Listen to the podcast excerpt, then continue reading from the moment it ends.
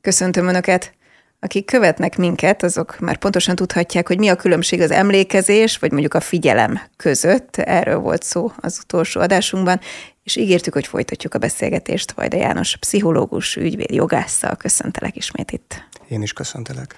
És a múltkori témából azért még maradt bőven, amikor az emlékezésről beszélünk, akkor küldtél topikokat, hogy melyek lehetnek azok, amelyek mindenképp fontosak vagy érdekesek a hallgatók, nézők számára is. Például a Memory War. Ez mit jelent pontosan? Ez egy nagyon érdekes téma, a múltkori alkalommal beszéltünk már a traumatikus emlékekről, és beszéltünk arról, hogy a traumatikus emlékek azok hogyan néznek ki. Ugye beszéltünk arról, hogy nagyon jól emlékszünk a központi vonásokra, kevésbé emlékszünk a perifériás vonásokra.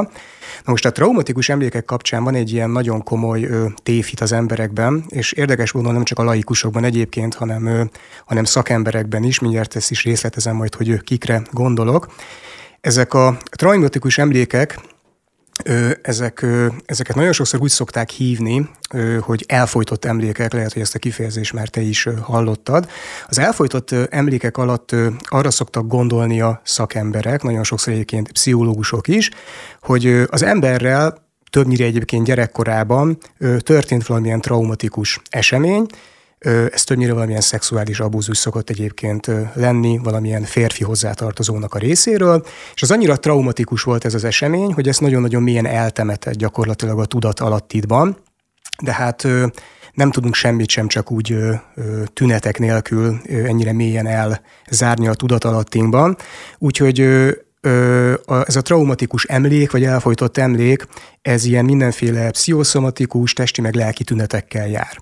És ahhoz, hogy ezektől a testi-lelki tünetektől meg tudjunk szabadulni, ez szükséges, hogy egy terápiában, mondjuk egy pszichoterápiában dolgozzunk ezekkel az emlékekkel. Egyrészt ugye felszínre hozzuk őket, és aztán dolgozzunk velük. Na mindaz, amit most elmondtam, ez az elfolytott emlékeknek az elmélete, tehát ez az, amiről, ami, ami, amit sokan ismernek, és egyébként sok pszichológus is, főként a pszichoanalitikus iskolának a ilyen igazán kemény vonalas képviselői szoktak beszélni.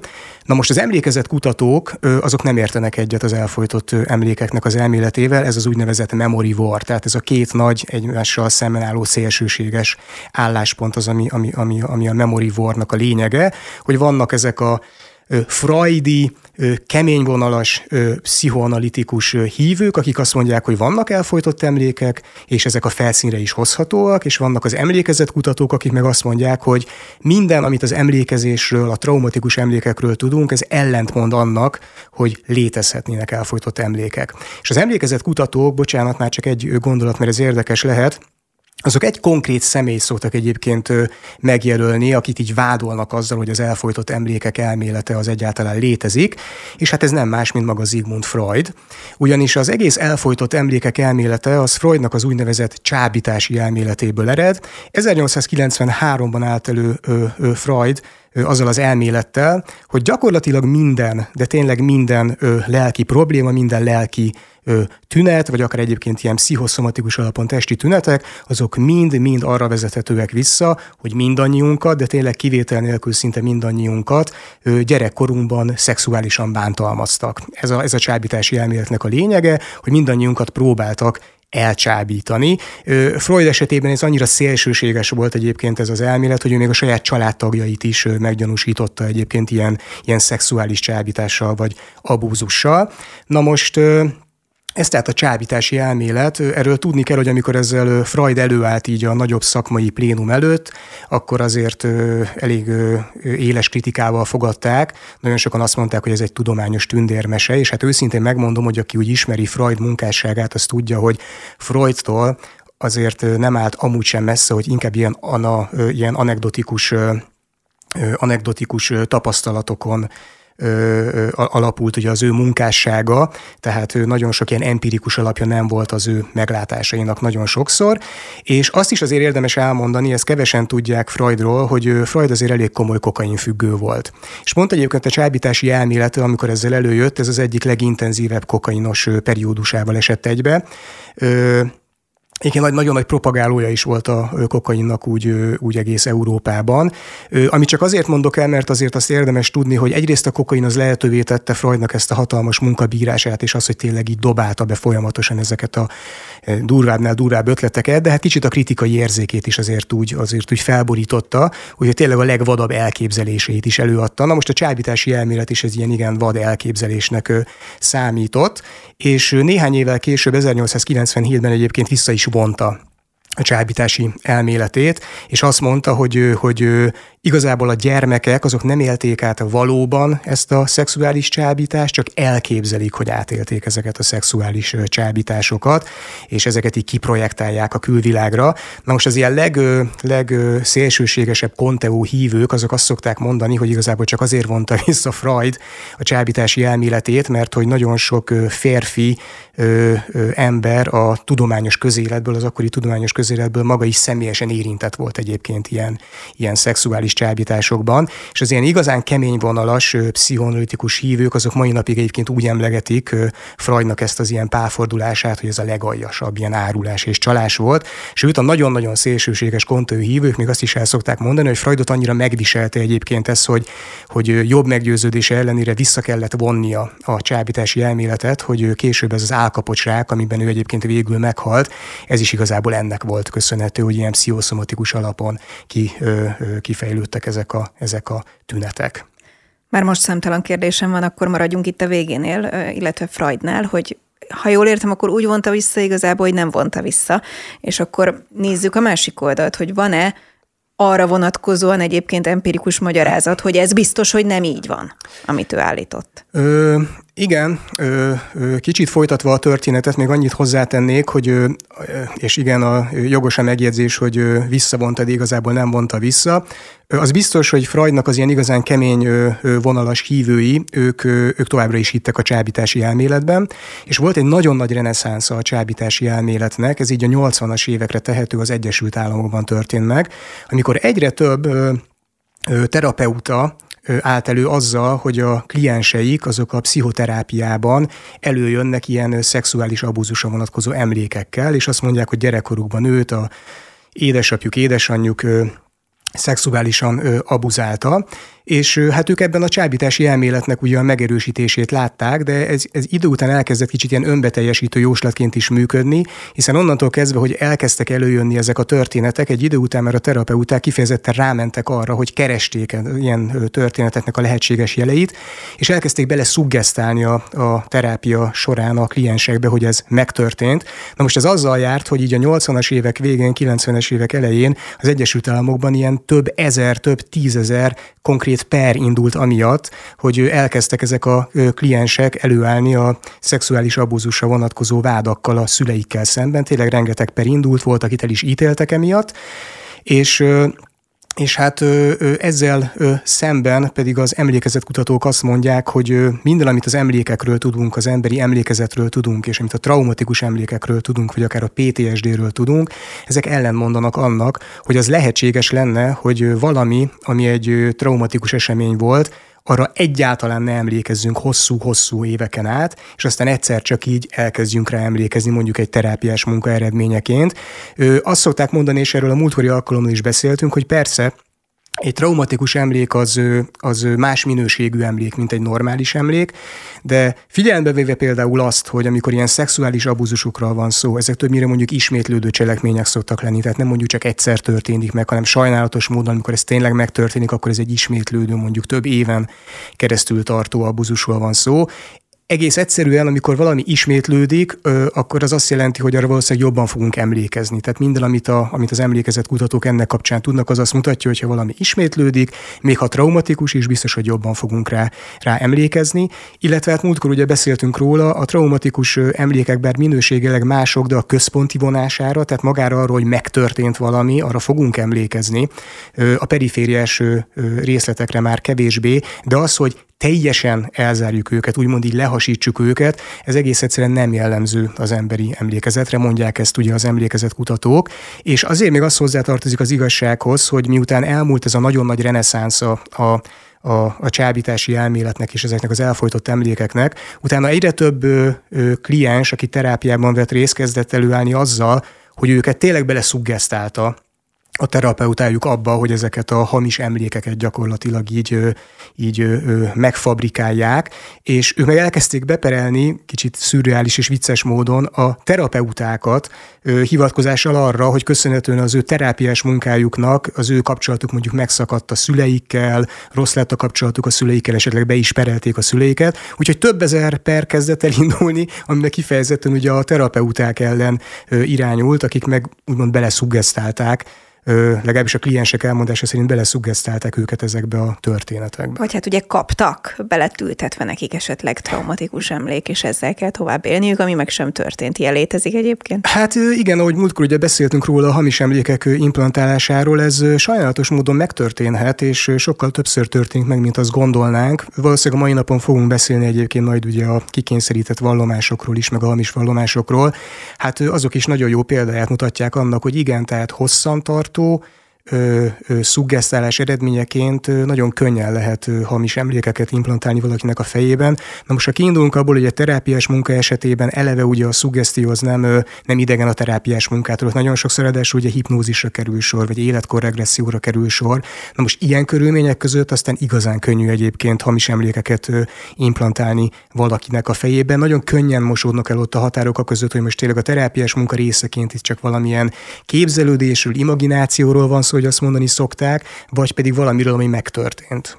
Ebben a háborúban akkor, hogyha ezt így hívják egyébként, a mai napon például van nyertes, és jól értem, hogy igazából a két fél, az egyik azt mondja, hogy léteznek ilyen elfolytott emlékek, a másik pedig azt, hogy nem. Számtalan ilyen típusú filmet láttam mondjuk én magam is, vagy aki érdeklődik a téma iránt szerintem, és igen, már említetted, hogy akkor biztos van valami elfolytott emlék, és akkor hipnózis, és azáltal kerül elő, vagy ugye az is szerintem köznyelvben evidens, hogy ha van elfolytott emlék, és akkor mindjárt hagylak szóhoz jutni, hogy van vagy nincs, de valami olyan váltja ki, amire nem is gondolok, és akkor ugrik be valami, akkor ezek, ezek falsak, ezek a feltételezések? Nagyon örülök, hogy említetted, hogy láttál filmeket, ez lett volna a következő dolog, amit mondani akartam, hogy Hollywood természetesen nem maradhatott ki ebből a történetből, és hogy te is mondtad, valószínűleg mindannyian tudunk mondani, főként egyébként ott a 90-es évek környékéről, talán még a 2000-es évek körül is olyan hollywoodi filmeket, amik nagyon rámentek erre, és van benne egy főszereplő, akinek mondjuk tényleg egy ilyen terápiában előjön egy ilyen emlék, többnyire Richard Gere szokott szerepelni a filmben, azt megjegyezném. Ö, na most Hollywood nyilván a végletekig kihasználta a dramatizálási lehetőséget ebben a, ebben a témában, Válaszolva a kérdésedről, hogy jelenleg hogy áll egyébként ez a memory war, hát a, a háború az továbbra is tart, azt kell, hogy mondjam. Azt gondolnánk egyébként, hogy, hogy az emlékezett kutatók azok, azok sikerült meggyőzniük mondjuk a tudományos közvéleményt arról, hogy, hogy, hogy mi a helyzet. Most ehhez képest a kutatások azt mutatják, hogy még a mai napon is, vagy mondjuk az egy-két év, évvel ezelőtt megkérdeztünk arról mondjuk akár klinikai szakpszichológusokat az Egyesült Államokban, hogy mit gondolnak az elfolytott emlékekről. Még több mint 50 százalékuk, de inkább ilyen 60 százalékuk még mindig azt mondja, hogy léteznek ilyen elfolytott emlékek, de ha megkérdezünk mondjuk büntetőbírókat, akkor a büntetőbíróknak is körülbelül a fele azt gondolja, hogy persze ez egy teljesen, teljesen valid gondolat, és ez, ez, ez létezik. Úgyhogy, úgyhogy továbbra is tart a háború, és nem nagyon lehet benne igazából igazságot tenni. Várjál, emlék... aki azt mondja, hogy nincs ilyen, az mire alapozva mondja, hogy ha engem ér egy bármilyen trauma, akkor azt egyszerűen kizárt, hogy elfelejtsem, hogy az emlékezetem nem tudja ezt elásni? Tehát mi a másik oldal? Mert szerintem az egyik oldalt azt értjük mind a hányan. Az emlékezet kutatók azt mondják, hogy amennyiben be is következik egy ilyen felejtés, és hogy ezt hozzátartozik az igazsághoz, illetve a történet teljességéhez, hogy ezek a ezek a terápiában előjövő történetek, ezek többnyire ugye gyerekkori emlékek. Na most azt mondják az emlékezett kutatók, hogy amikor egy ilyen eseménynek az elfelejtése megtörténik, az nem a traumának a következménye, illetve nem ennek az elfolytásnak a következménye, hanem egész egyszerűen ennek az úgynevezett infantil amnéziának a következménye.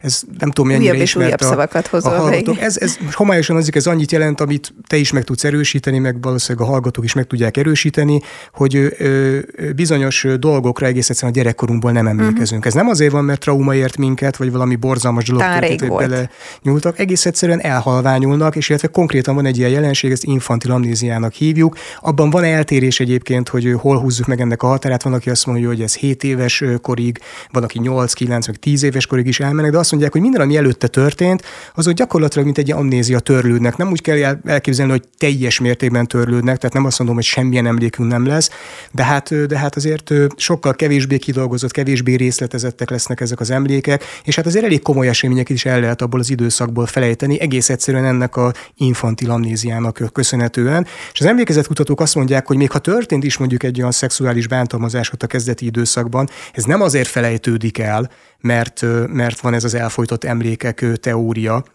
ahogy a Freud ugye azt elővezette, hanem egész egyszerűen ez, a, ez az emlékeknek a fakulása és az infantil amnéziának köszönhető.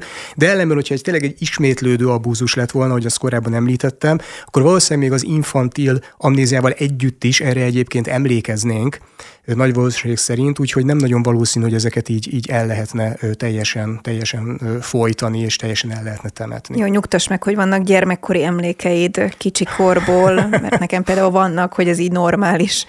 Vannak, és ez normális, de egyből hozzátenném, hogy, hogy ahogy múltkor is beszéltünk róla, nagyon sokszor arról is szó van egyébként, hogy itt azért fellépnek ilyen forrászavarok, ahogy mondtuk, nem pontosan tudjuk például, hogy szinte mindenki egyébként azt szokta mondani, amit te is mondasz, valószínűleg én is egyébként volt már, hogy mondtam ezt, hogy de hát én pontosan emlékszem rá, amikor nem tudom, négy éves lehettem, és az történt velem, hogy na nagyon sokszor itt abban lép fel a forrászavar, hogy igazából nekem csak mondták, hogy ez megtörtént, és egy idő után én azt gondolom, hogy én emlékszem ezekre az eseményekre, pedig igazából csak a szüleim mondták, hogy nem tudom, és emlékszem arra, hogy és akkor ott álltál a kanapénál, és nem tudom, az gügyögtet, hogy most mondtam valamit, és egy idő után az ember meggyőzi magát, hogy igazából ez a te emléked, és igazából itt is egy forrászavar lép fel, ez nem a te emléked, valószínűleg csak elmondták neked. Nem azt mondom ezzel, mert valószínűleg most erre ilyen felháborodott, Persze, nem tudom, telefonhívások hiszen az a sajátom, hát én emlékszem Pontosan. egyébként, egyébként üzenem mindenkinek, hogy igen, megvan a nagymamám kertjébe annak a virágültetvénynek a pontos képe, az illata. Igen, igen. amikor elesett az unokatesom biciklivel, és vérzett, előttem van minden, milyen ruhában van az is. Szóval megelőzve igen, a, a felháborodott telefonásokat, nem azt mondom, hogy semmilyen emlék nem létezik, azt mondom, hogy sokkal kevesebb emlékünk van arról az időszakról, illetve még amit elmondanék, amit az emlékezetkutatók el szoktak mondani, az, az elfolytott emlékek ki elleni érvként, hogy minden, amit mondjuk a PTSD-ről és a PTSD-vel kapcsolatos emlékekről tudunk. Például a múltkori alkalommal említettük ezeket a menekült ügyeket. Mondjuk valaki sorozatos kínzásoknak van kitéve. Nagyon jól emlékszik ugye a központi részletekre, de nem nagyon emlékszik a perifériás részletekre, de van még egy másik ilyen elég jellemző jellemző tünete a PTSD-nek és az ilyen traumatikus emlékeknek, az úgynevezett ilyen intruzív vagy betörő emlékképek, ilyen flashbackek. Mm. Nagyon sokszor ezt is szoktuk filmekben látni, de ez például megfelel az igazságnak. Tehát amikor valaki PTSD, és ezt szoktuk látni, nem tudom, mondjuk ilyen katonáknál, valakik, akik mondjuk kínzásnak voltak kitéve, hogy nem tudom, rémámaid vannak, és vannak ilyen betörő emlékképeid, ilyen, ilyen pillanatképek, látod annak az arcát, de jó ezt megfilmesíteni. Pontosan, ez nagyon jól, nagyon jól dramatizálható, nagyon jól lehet így vizualizálni. Na most ez tényleg így van, és erre is azt mondják az emlékezett kutatók, hogy hogy van az, hogy azok az emberek, akik az elfolytott emlékekről számolnak be a terápiás munka eredményeként, azok előtte nem éltek meg ilyen, ilyen intruzív emlékképeket, tehát nem éltek meg ilyen, ilyen flashbackeket, nem, nem élték meg a PTSD-s emlékekre jellemző dolgokat, hanem a terápiás munka keretében nem tudom hány ülés után egyszer csak elkezdtek kidolgozni ilyen, ilyen ilyen emlékképeket, hogy velük ilyen borzalmas dolgok történtek. Tehát ez is az egyik ilyen fontos ellenérük a dolog kapcsán. Én őszintén megmondom, én nem tudnék ebben igazságot tenni. Még egy dolog van egyébként, amit az emlékezett kutatók elő szoktak hozni, inkább kicsit ilyen, hogy mondjam, ilyen ilyen ö, ö, szomorúan, hogy bár ők azt gondolják, hogy már sikerült megdönteni az elfolytott ö, emlékeknek az elméletét, a mostani ö, új megnevezése, tehát gyakorlatilag inkább csak nevet váltott a dolog, az a diszociatív amnézia. Lehet, hogy már erről is hallottak a hallgatók. Hát gyakorlatilag a diszociatív amnézia, ami ilyen elfogadottabb a tudományos körökben, talán szerintem szerepel is az ilyen pszichiátriai korképeknek a, a, a leltárában, az gyakorlatilag ugyanaz, mint az elfolytott emléképe, csak adtunk neki egy másik nevet. Tehát ez, ez az egyik ilyen legnagyobb bánata az emlékezett kutatóknak, hogy, hogy még azok, akik azt mondják a, nem tudom, a klinikai szapszilógusok közül, hogy de hát nem, nem létezik léteznek elfolytott emlékképek, azok azt fogják mondani, hogy de viszont diszociatív amnézia az van. És gyakorlatilag ugyanott tartunk, és ugyanott vagyunk, ahol a part szakad, tehát ugyanúgy megy körbe ez a történet, nem nagyon lehet benne sajnos igazságot tenni. Mennyire lehet kutatni ezt egyébként empirikusan? Nagyon nehéz, ez az, amit ugye korábban is említettem, ami itt az egyik legígéretesebb, az az agyi képalkotó diagnosztika, amiről beszéltünk korábban, de az agyi képalkotó diagnosztika kapcsán is az a probléma, hogy bár sikerül kimutatni olyan agyi területeket, amik mondjuk konfabuláció, meg fabrikált emlékek esetén aktívak, és ezzel szemben ugye ki lehet mutatni, hogy mikor, mikor aktívabbak bizonyos agyi területek, amikor meg mondjuk igaz emlékeket idézünk fel. A probléma ezzel az, hogy nagyon-nagyon sok lehetséges magyarázó változó van, és ezeket mind meg kéne próbálnunk kizárni. És ez az kell, és nagyon leegyszerűsítve, hogy nagyon-nagyon nagy esetszám mellett, nagyon-nagyon nagy mintán végezzük el ezeket a vizsgálatokat, és ez egész egyszerűen ez még nem történt meg. Tehát ahhoz, hogy ezek validak legyenek és igazak legyenek, és a tudományos közösség is azt mondja rá, hogy igen, ez már kiállja a tudományosságnak a próbáját, ahhoz hatalmas esetszámon kell elvégezni. Ezek mostanában is zajlanak, de, de hát még nem, nem tartunk ott, hogy azt mondhassuk, hogy igen, el van döntve a kérdés. Innen folytatjuk egy rövid szünet után. És folytatjuk a beszélgetést, és még ehhez a témakörhöz felírtál nekem egy topikot, a Mr. és Mrs. Smith hatás, ez micsoda pontosan? Ú, ez egy nagyon-nagyon érdekes téma. Azért szeretem Na, az eddigi volna... tök uncsi volt, úgymond.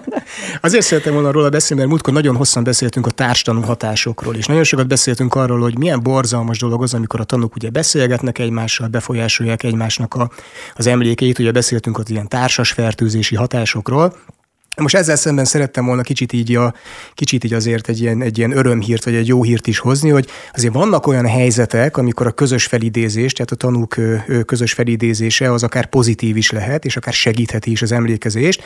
És ennek egy ilyen, egy ilyen nagyon váratlan példája egyébként az az, hogy érdekes módon az ilyen közös, vagy a közeli romantikus kapcsolatban állók, vagy akár mondjuk a, a házastársi kapcsolatban állók, azok sokkal jobban tudnak közösen felidézni emlékezést emlékeket.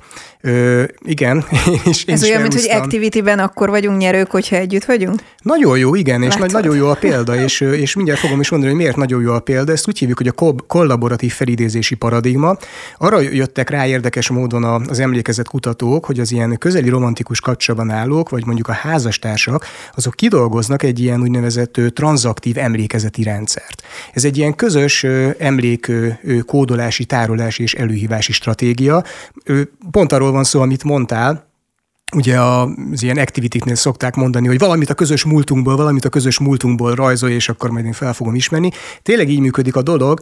Tudattalanul egyébként, de a párok, tehát mondjuk a házastársak, vagy mondom az ilyen közeli romantikus kapcsolatban állók, azok tudattalanul kidolgoznak egy ilyen, egy ilyen emlékezeti stratégiát. Most nagyon nem akarok ebben, nem tudom, ilyen hímsoviniszta, vagy ilyen ilyen, ilyen, nem tudom, igen, himsoviniszta lenni, de mondjuk klasszikusan ilyen, hogy nem tudom, mondjuk a házas társak azok megnéznek mondjuk egy felvételt egy bűncselekményről, a bűncselekményben mondjuk van egy, az elkövető mondjuk nem tudom, autóval távozik a helyszínről, és akkor, amikor ők már tárolják, tehát amikor megnézik ezt a felvételt, meg aztán később, amikor felidézik, akkor nyilván mondjuk a férfi fog mondjuk inkább tudni emlékezni mondjuk az autóval kapcsolatos információkra, tehát meg fogja tudni mondani, nem tudom, a márkáját, a színét, a nem tudom mit, míg mondjuk az elkövető kinézetével kapcsolatban meg valószínűleg a, a, a, a feleség, tehát a, a házasságok a női tagja ö, fogja jobban tudni felidézni, mert egész egyszerűen tudattalanul kialakult bennük egy ilyen, egy ilyen közös ö, emlékezeti stratégia, hogy a férfi az autóval kapcsolatos, vagy mondjuk a kinézettel kapcsolatos információkat tudja majd kódolni és előhívni,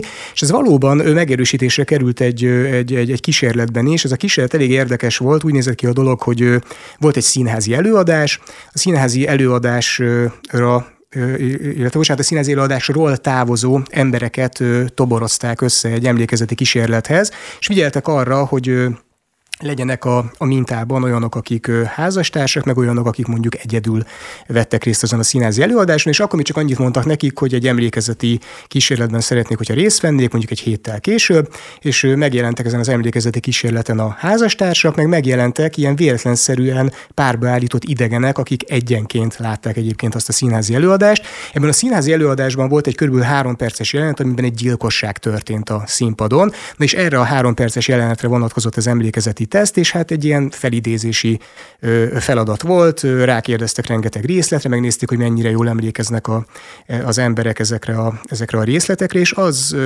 derült ki, hogy a házastársak azok érdekes módon kevesebb részletre emlékeztek, viszont sokkal, de sokkal kevesebb hibát vétettek, hmm. összehasonlítva a párba állított idegenekkel. És még egy nagyon érdekes dolog volt, és az, volt az, érdekes dolog, hogy ez az előnye a házastársaknak csak és kizárólag akkor érvényesült, hogyha ezt az ilyen tranzaktív emlékezeti rendszerüket ezt teljesen spontánul alkalmazták. Onnantól kezdve, hogy ők mondjuk a felidézés közben elkezdték megbeszélni egymással, hogy ah, figyelj már, figyelj már, te figyelj majd erre, te meg arra figyelj, és akkor te majd mond azokat a részleteket, én meg azt, mert uh-huh. te mhm. mindig jobban emlékszel az autókra, te pedig az elkövető kinézetére, onnantól megszűnt ez az előny. Tehát csak amikor spontánul alkalmazzák a párok ezt az ilyen ö, tranzaktív emlékezeti rendszer, rendszerüket, akkor vannak előnyben az idegenekhez képest. Egészen izgalmas szerintem, hogy az agyunk mire képes és mire nem képes. No, ugorjunk egyet, és akkor nézzük meg mindezt, illetve ennek folytatását, hogy hogyan lehet, és ezt már pedzegettük szerintem egy korábbi adásban is, illetve erre rákérdeztem, ugye befolyásolni. Mondjuk bárkit, aki egyébként egy kihallgatás alatt van, vagy mondjuk egy vádlott, vagy akár egy tanú, és itt jönnek a kikényszerített vallomások is.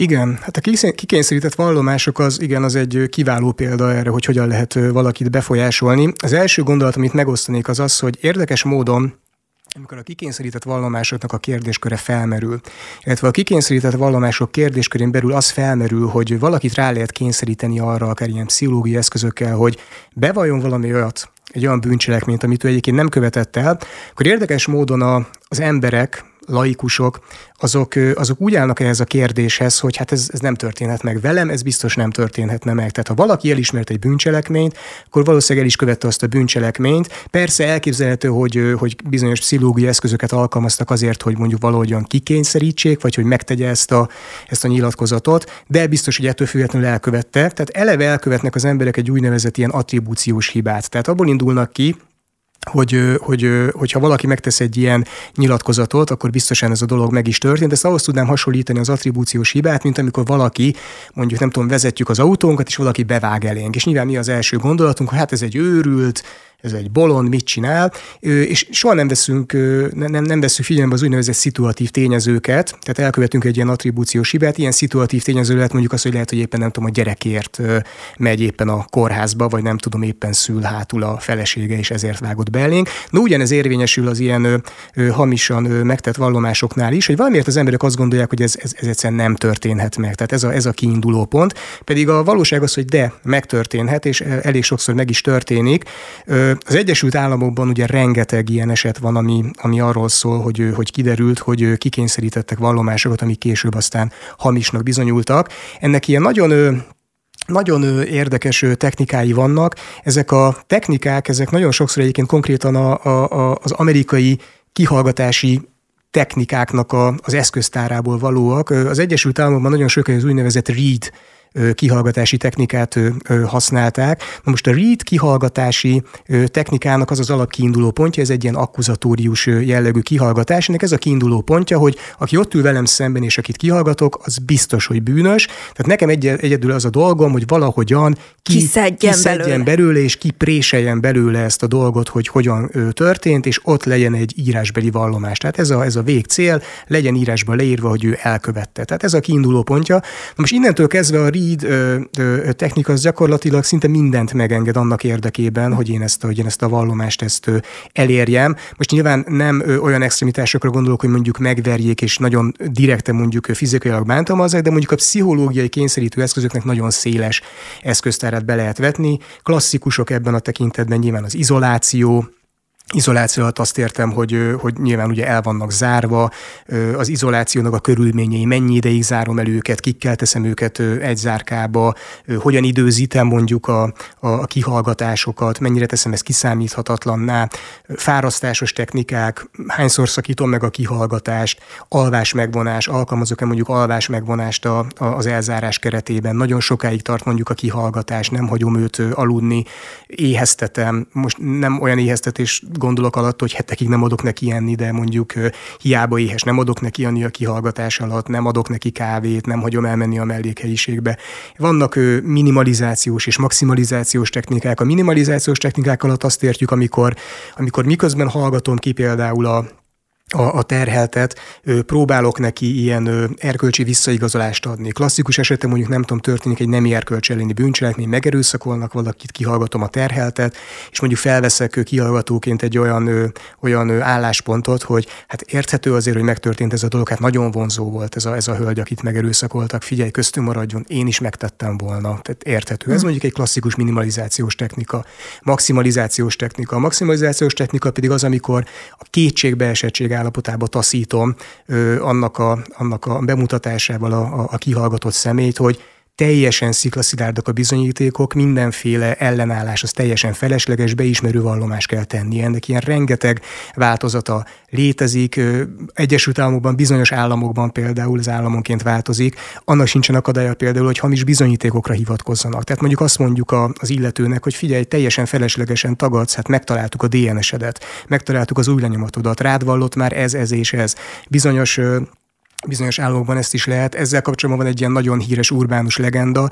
Vannak olyan ö, szervek, akik azt mondják, hogy ez megtörtént, vannak, akik azt mondják, hogy ez nem történt meg, de például van olyan eset is az Egyesült Államokban, amikor, ö, amikor ö, ö, úgy ö, húztak ki egy beismerő vallomást egy fiatal emberből, hogy oda vitték, bocsánat, nevetek, mert annyira, annyira vicces a történet. Egyébként ez megfilmesítésre is, megfilmesítésre is került. Oda viszik egy fénymásoló géphez, és azt mondják a fénymásoló gépre neki, hogy ez egy hazugságvizsgáló, hiszen életében nem látott még poligráfot, és ráteszik a kezét a fénymásolóra, amiről ő nem tud, hogy a fénymásolónak az irattartó részében már eleve be vannak téve lapok, amikre rá van írva, hogy igaz, meg hamis, megfelelő sorrendben, rátetik a kezét a fénymásolóra a terheltnek, és akkor kérdeznek tőle valamit, hogy úgy hívnak téged, hogy nem tudom, Gips Jakab, és akkor azt mondja, hogy igen, és akkor megnyomják a gombot, a fénymásoló az ott elmegy, ugye ott felvillan, és akkor kidobja, hogy nem tudom, igaz. igaz. És akkor ezzel mutatják, hogy na hát látod, működik a dolog. És akkor szépen mennek a kérdések, és akkor jön mondjuk az a kérdés, hogy te követted el ezt és ezt a bűncselekményt, meg itt és itt voltál, és akkor nyilván letagadja, és akkor kijön, hogy hamis, és mutatják neki, hogy figyelj, hát a hazugságvizsgálatban sosem hazudik, és akkor nyilván olyan kétségbeesett állapotba kerül, hogy atya úristen, jó, igaz, nem gondoltam, hogy és akkor bevallja. És hát ez egy nyilván ez egy teljesen, teljesen egy, egy hamis bizonyíték, hát az egész egy átverésen alapul, de például bizonyos, bizonyos államokban, az Egyesült Államokban ezt is meg lehet egyébként tenni. Magyarországon például nem lehet hamis bizonyítékra hivatkozni egy kihallgatás során, de lezárva a mondandómat, tehát az úgynevezett read technikákban rengeteg ilyen pszichológiai kényszerítő eszköz és taktika belefér, amikkel ki lehet húzni egy vallomást, viszont ez azzal a következménnyel is járt nagyon sokszor, és ez az, ami, ami, ami a megreformálására kényszerítette aztán a, az Egyesült Államokban az igazságügyi szerveket, hogy hát ez, ezzel is együtt járt, nagyon sok hamis vallomással is együtt járt, mert nagyon sokszor emberek már csak azért, hogy szabaduljanak ebből a helyzetből, inkább bevallottak valamit, amit igazából nem követtek el. Az Egyesült Államokban azt hiszem 92-ben indult az úgynevezett Innocence Project, lehet, hogy erről már hallottak a hallgatók is. Az Innocence Project az kifejezetten egy, egy olyan társadalmi kezdeményezés volt, ami arra ment rá, hogy az ilyen hamis vallomásokból eredő elítéléseket, azokat valahogyan megsemmisítsék. Ebben nagyon nagy katalizátora volt, amikor a, a törvényszéki tudományok sokat fejlődtek, és megjelent mondjuk a DNS bizonyíték, mert hát a DNS nagyon sok ilyen korábban megtett hamis beismerő vallomás, meg abból eredő elítélést tudott ö, megsemmisíteni, amikor ugye DNS-sel ö, sikerült mondjuk bebizonyítani, hogy nem is az az illető volt az elkövető. Ennek van egy nagyon-nagyon híres esete, ami megfilmesítésre került, és mindenkinek ajánlom, akinek van esetleg hozzáférés ilyen streaming szolgáltatókhoz, ez a Netflixnek a kínálatában van egyébként, ez a When They See Us című sorozat. Ez a, ez a Central Park 5 nevű nagyon híres elkövetői csoportnak a történetét dolgozza fel. Ez 89-ben történt New Yorkban, a Central Parkban, ahol megerőszakoltak egy futónőt, és nagyon-nagyon súlyosan bántalmazták és hát nagyon nagy felháborodást váltott ki az eset így a közvéleményből. Például még egyébként az akkor még ilyen ingatlan mogulként tevékenykedő Donald Trump, az például ilyen egész oldalas hirdetéseket vásárolt meg a napilapokban, amiben halálbüntetést követelt az elkövetőkre. Ezt csak azért mondom, hogy nagyon nagy nyomás volt a, a, a nyomozó szerveken, a rendőrségen, úgyhogy ilyen soha nem látott gyorsasággal begyűjtöttek öt darab ö, fekete, illetve latinamerikai fiatalembert, akikből ilyen ilyen tényleg nagyon-nagyon nagy gyorsasággal sikerült beismerő vallomást kikényszeríteni. Na most utólag kiderült, hogy gyakorlatilag a pszichológiai kényszerítő eszközöknek az összes változatát használták. Tehát nagyon komoly alvás megvonás, még bántalmazták is őket, nagyon komoly minimalizációs és maximalizációs technikák, hamis bizonyítékokra hivatkozás, tényleg minden volt benne, amit most itt elmondtam, és hát nyilván beismerő vallomást tettek, és el is ítélték őket, és ha jól emlékszem, talán 2002-ig ültek mind, a, mind az öten, amikor aztán sikerült DNS bizonyítékokra hivatkozva, illetve azokat felhasználva őket kiszabadítani a börtönből, mert kiderült, hogy, hogy ki volt az igazi elkövető ez a híres Central Park Five eset, ez egy nagyon-nagyon ilyen komoly példája volt a, a hamis beismerő vallomásoknak. Van még egy kísérlet, amit ide írtál fel, ez a Loftus kísérlet, ami állítólag arról szól, hogy a tanúk egy nem létező iskolabuszt láttak. Igen, igen, Elizabeth Loftusra azt kell tudni, hogy egy nagyon híres emlékezett kutató, és nagyon-nagyon sok kísérletet folytatott le az ilyen szuggesztív, tehát az ilyen befolyásoló kérdéstechnikákkal kapcsolatban. Az egyik ilyen nagyon híres kísérlete az az volt, ezt egyébként én azért mondom el ilyen részletesen, mert ezt én is el szoktam végezni az ilyen különböző kurzusokon a közönséggel, és mindig bejön. Az az volt, hogy ő bemutatnak... Megint egy, teszt alatt leszek? Nem, nem, nem, ehhez, ehhez kell lennie mindenféle segédeszköz, ezt most nem fogom megtenni. Ö, e, bemutatnak a kísérleti lányoknak egy videót, ezen egy közlekedési baleset történik, két autó összeütközik, és ezután mindenféle kérdéseket tesznek fel a, a kísérleti alanyoknak a videóval kapcsolatban. És az egyik kérdés az arra vonatkozik, hogy meg kell becsülni ezeknek a, az autóknak a sebességét, mielőtt megtörtént az, az ütközés. Abban van egy trükk, hogy a különböző kísérleti alanyok, vagy kísérleti alany csoportok, azok különböző módon megfogalmazott kérdést kapnak. Ebben a változatban, vagy ebben a kísérletben az igének az erősségét módosítják. Mondjuk az egyik csoporttal azt kérdezik, hogy milyen ö, ö, gyorsan haladtak az autók, mielőtt összeütköztek, de mondjuk a másiktól meg azt kérdezik, hogy milyen gyorsan haladtak az autók, mielőtt totálkárosra törték egymás, vagy mielőtt ripityára törték egymás. És akkor szépen így, szerencsétlenséget okoztak. Pontosan, és így egyre, egyre erősebb az ige, és hát ö, talán nem meglepő módon arra jutottak, hogy ö, minél erősebb volt az ige, annál nagyobbra becsülték a sebességét az autóknak a kísérleti alanyok, ö, tehát ebben az értelemben befolyásolta az ő az ő emlékeiket a, a, az igének az erőssége. Még egy ilyen kis fun fact ehhez, hogy később ugyanezeket az alanyokat egy héttel később visszahívták, és megkérdezték őket, hogy láttak-e egyébként törött üveget a videón. És érdekes módon azok, akik korábban erősebb igét kaptak, azok láttak törött üveget a videón. Spoiler alert, nem volt semmilyen törött üveg a videón, tehát ebben az értelemben még egy ilyen hamis emléket is sikerült bele implantálni a fejükbe. De az iskolabuszosra válaszolva azt is vizsgálta Elizabeth Loftus, hogy hogyan lehet például ilyen irányított kérdésekkel befolyásolni az embereknek az emlékezetét. Ilyenekre kell gondolni, hogy megint csak megnéznek mondjuk egy, egy nem tudom, egy ilyen balesetről készült videót, és akkor mondjuk úgy fogalmazom meg a kérdést, hogy Láttál egy összetört reflektort, vagy mondjuk azt kérdezem, hogy láttad az összetört reflektort? És nyilván mindig, amikor irányítottabb a kérdés, akkor nagyobb eséllyel látják, és ennek volt az egyik ilyen nagyon szélsőséges változata, amikor azt a kérdést tették fel, hogy láttad-e az iskolabusz, vagy láttál-e egy iskolabusz, vagy volt olyan változat is, amikor mondjuk azt mondták, hogy láttad felszállni a gyerekeket az iskolabuszra. És amikor ilyen irányított módon kapták meg a kérdést, azok az emberek, azok többnyire láttak egy iskolabuszt, nem szerepelt iskolabusz a felvételem sehol, tehát ebben az értelemben a szuggesztív kérdezéssel ö, könnyen lehet befolyásolni az embereket és az embereknek az emlékeit. Persze megint azzal, hogy felmerül a kérdés, hogy valóban képződik egy hamis emléke, vagy csak hozzáigazodik ugye a, ahhoz, amit én szeretnék tőle hallani. Akárhányszor beszélgetünk, mindig arra jutok a végén, hogy nem szeretnék kihallgatott lenni egyébként semmilyen esetben, mert hogy nyilván ezután beépülnek ezek a kis emlékek, vagy példák, amiket mesélsz, és valóban szerintem, ha bármit kérdezne innentől kezdve elkezdesz azon gondolkodni, hogy jó, de akkor ennek a hátterében mi, hogy az irányított, vagy nem. Egyáltalán a szakértők mennyire használják, vagy tudják ezt például akár itt Magyarországon maradjunk a, a helyi példánál? Hát ha szakértők alatt mondjuk a kikérdezőket uh-huh. értem, ők természetesen tudnak róla, hát ez annyira úgy van, hogy egyébként jelenleg a, például, hogyha mondjuk a büntetőjárás nézzük, egyébként például irányított kérdéseket, vagy rávezető kérdéseket nem is lehetne feltenni. Ezzel kapcsolatban azért egy érdekességet megosztanék. Ö, van arra kutatás egyébként, hogy, hogy azért nevetek csak, mert, mert mindjárt elmondom a kutatásnak az eredményét. Ugye, ha mondjuk egy büntető eljárás nézek, és mondjuk nem is a nyomozati szakasz, a nyomozati szakaszban sem lehet egyébként irányított kérdéseket feltenni, hanem mondjuk nézzük meg a bírósági szakasz. Tehát amikor már mondjuk ott van tényleg az ügyész, ott van a védője a, a, a, a terhetnek, és ott van mondjuk a bíró, ott többnyire a dolog ugye úgy szokott kinézni, hogy a, a bíróságnak az elnöke, a tanács elnök indítványozhatja a kérdések feltevését, és nagyon sokszor egyébként ő kérdezi ki egyébként mondjuk a terheltet vagy a tanút. Na most van olyan kutatás, ami megnézte azt, hogy Ja, és bocsánat, és még annyit hozzátennék, hogy és amikor valaki pedig irányított kérdést akar feltenni, akkor elvileg a bírónak rá kell szólnia, és meg kell mondani, hogy hát ez egy irányított kérdés, ezt fogalmazza át.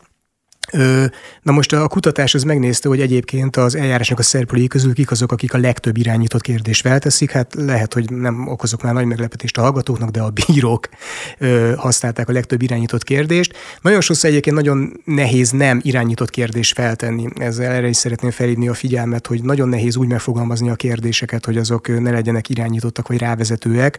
Itt elég elmosódnak néha, néha a határok. De válaszolva a kérdésedre, persze, tehát a, a, a kihallgatók, az eljárásnak a szereplői azok tisztában vannak vele, hogy, hogy a, a kérdezés módja az befolyásolhatja a sértettet, tanút, terheltet. De itt egyből megjegyezném azt is, hogy, hogy az, hogy mondjuk egy jegyzőkönyvbe mi kerül bele, vagy milyen módon kerül bele a jegyzőkönyvbe, az már megint egy más kérdés. Na és akkor ezt például kitárgyalhatjuk egy következő adásban, mert hogy most lejárt az időnk. Vajda János, köszönöm szépen a beszélgetést. Köszönöm szépen.